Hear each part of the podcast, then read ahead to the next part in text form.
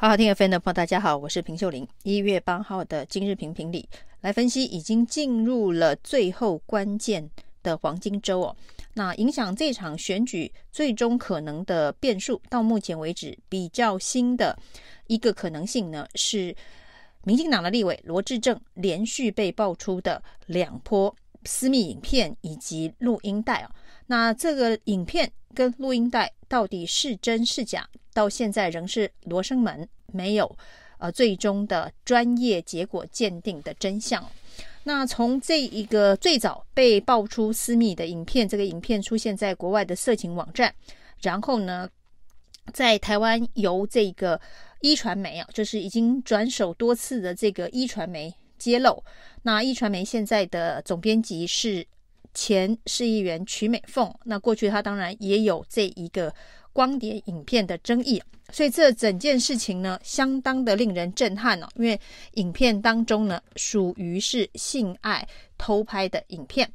那罗志政呢，在第一时间知道相关的影片呢，立刻主动报案，然后呢，也在凌晨完成了笔录，要提告啊、呃、相关的影片。那罗志政说呢，这是中国介选的一个做法。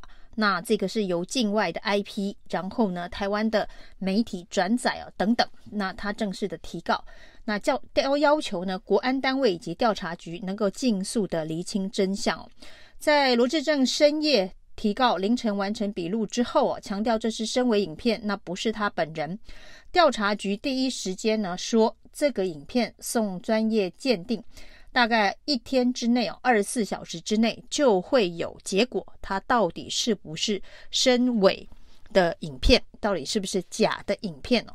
不过从罗致政提告一直到现在哦，已经好几天了，调查局却还没有对外公布他的鉴定结果。那现在的说法是说呢，呃，要交给地检署，由检察官来决定是否公布影片。鉴定的结果，那也没有传出任何有关于影片鉴定的消息的官方版哦，所以这件事情呢，的确让大家觉得水很深哦，真相到底是什么？不过在罗志政提告之后呢，相关的这个影片从媒体下架了，而且呢，基本上大家也很难再针对影片的相关的内容进行讨论，因为呢，已经被罗志政。强调这是伪造的相关的影片，在静待结果的过程当中，难道在选前调查局或者是呃地检署不会给外界一个答案吗？这个会让大家有更多的怀疑以及好奇啊，因为之前的这个郑文灿的澳门影片啊。啊，到底是不是深伪？结果后来呢？这个调查局刑事局鉴定的结果认定不是深伪的影片，但是那个影片呢，因为画质比较模糊，所以郑文灿强调那不是他本人哦。即便影片不是深伪编造，但是是不是本人恐怕难以确认。但是这一次的罗志政的影片呢，画面非常的清晰哦，很容易可以辨认。那如果不是深伪，的这个变造的话哦，那是罗志政本人的可能性就会相当的高。所以到底是不是身委哦？调查局难道不能在选举前给投票前给大家一个答案吗？就在这个时候哦，传出了另外一份四十一分钟的录音档。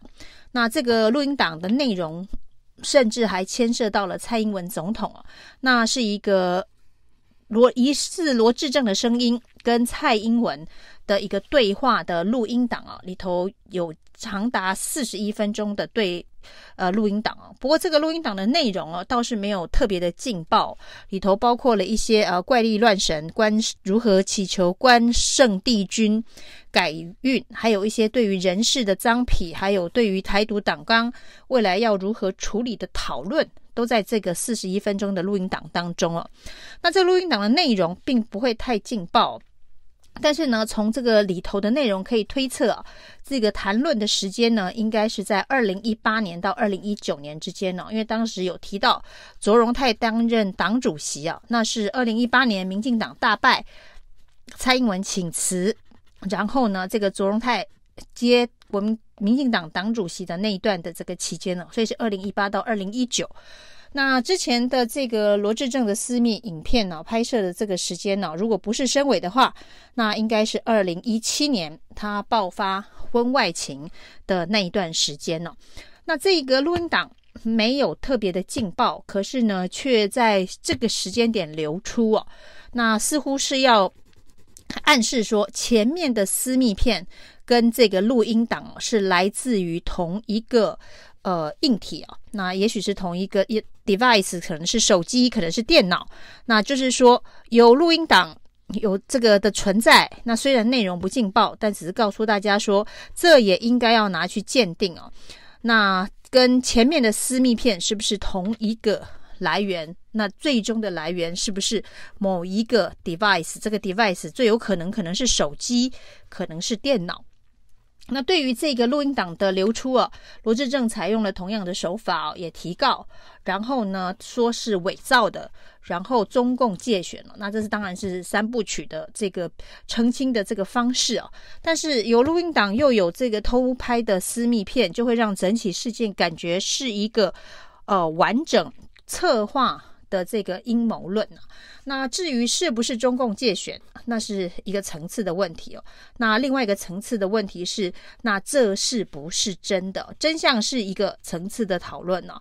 那是谁拥有这样子的一个影片档、录音档？那这个时候释出的目的是影响选举，这是蛮明确的。但是回到核心，是不是真有其事？如果真有其事，这都是事实的话，罗志正是不是该考虑要退选呢？呃，罗志正的这个在选前最后关键时刻所爆出来的录音带以及这个私密片呢，会不会影响这个民进党整体的这个选情哦？那时间还有将近一个礼拜的时间的发酵。过去呢，因为手机，因为笔电。被遗失，或者是被骇客入侵，或者是送修的过程当中哦，呃，外流一些呃不该外流的这个影片以及 内容物哦，曾经呃影演艺圈最知名的这个陈冠希的这个偷拍影片，那这是最早大家知道这个。电脑送送修会发生非常严重的这个后果。那另外呢，在总统府有一段时间呢，也曾经出现了这个不明的会议记录。那也疑似某某某幕僚的笔电遗失之后，才流出那么多的这个会议记录。这是后来在这个司法检调的调查之后呢，也是不了了之哦，无法。证明是否有骇客入侵，无法证明呢？流出来的会议记录是否为真呢？那从这个不管是总统府的密件，或者是这一次罗志正的疑似的录音带以及录影带相关的流出哦，可以看得出来，就是在这些政治人物对于资安。的这件事情的重视程度不够。那当然呢，这个事实本身是一个调查的角度跟方向，但是对于呢，呃，资安，尤其是电脑资安的标准，似乎呢，在台湾的政治人物当中不够严格，这是属于私人领域的这个部分哦。那如果牵涉到整体国家利益的、国家安全的相关的。这个资讯内容，或者是会议记录，或者是呃会谈的呃记录，也透过这样子的方式外流的话，那对整个国家安全的影响恐怕是会会更大哦。那只是说这这一个所谓的私密片，所谓的这个录音带，如果只是针对罗志正的话，这也是。让大家匪夷所思的是，假设是中共要借选的话，为什么针对罗志正？那针对罗志正，难道只是罗志正这一席立委吗？还是说呢，未来哦，其实还有更劲爆的素材，在接下来的五天内会出现哦？这会不会是一个有计划、有步骤？的一个爆料的方式哦，那民进党现在恐怕呃是要严阵以待，因为呢，这个录音带或者是这个私密片，或者是接下来还有什么呃更令人震惊的素材，那会不会是整个选情的破口？那影响整个选举最终的结果？由于现在这个民调已经封关了，所以看不到。这一个民调影响的方式。不过罗志正在第一时间哦，包括了这个私密片的时候，凌晨立刻提告；那录音带的时候呢，也是早上看到爆料，中午立刻就提告。这以最快的速度做危机处理的态度来看哦，那这件事情呢，民进党是非常的严阵以待哦。非常担心会影响最后阶段的选情，那这当然是在野阵营一个很好的突破口。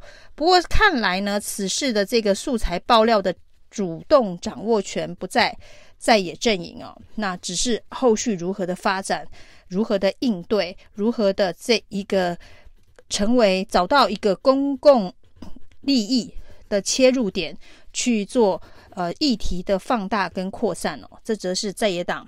必须要在最后这个关键时刻，呃，来审慎面对以及应对的。以上今天的评评理，谢谢收听。领导人要有胸襟，有胸襟就可以广纳各方的人才，他可以集合众人的智智慧，这样我们的国家才有希望。有勇气的领导人，面对任何困难和挑战的时候，他不会犹豫闪躲，他会敢于挺身而出。这样子的领导人，是不是才值得我们信赖？另外一个。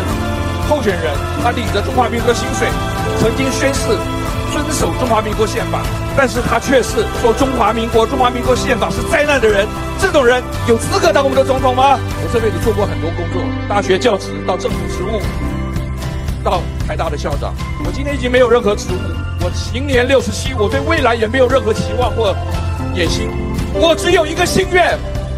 台湾一定要安全，青年一定要有未来，人民一定要有幸福。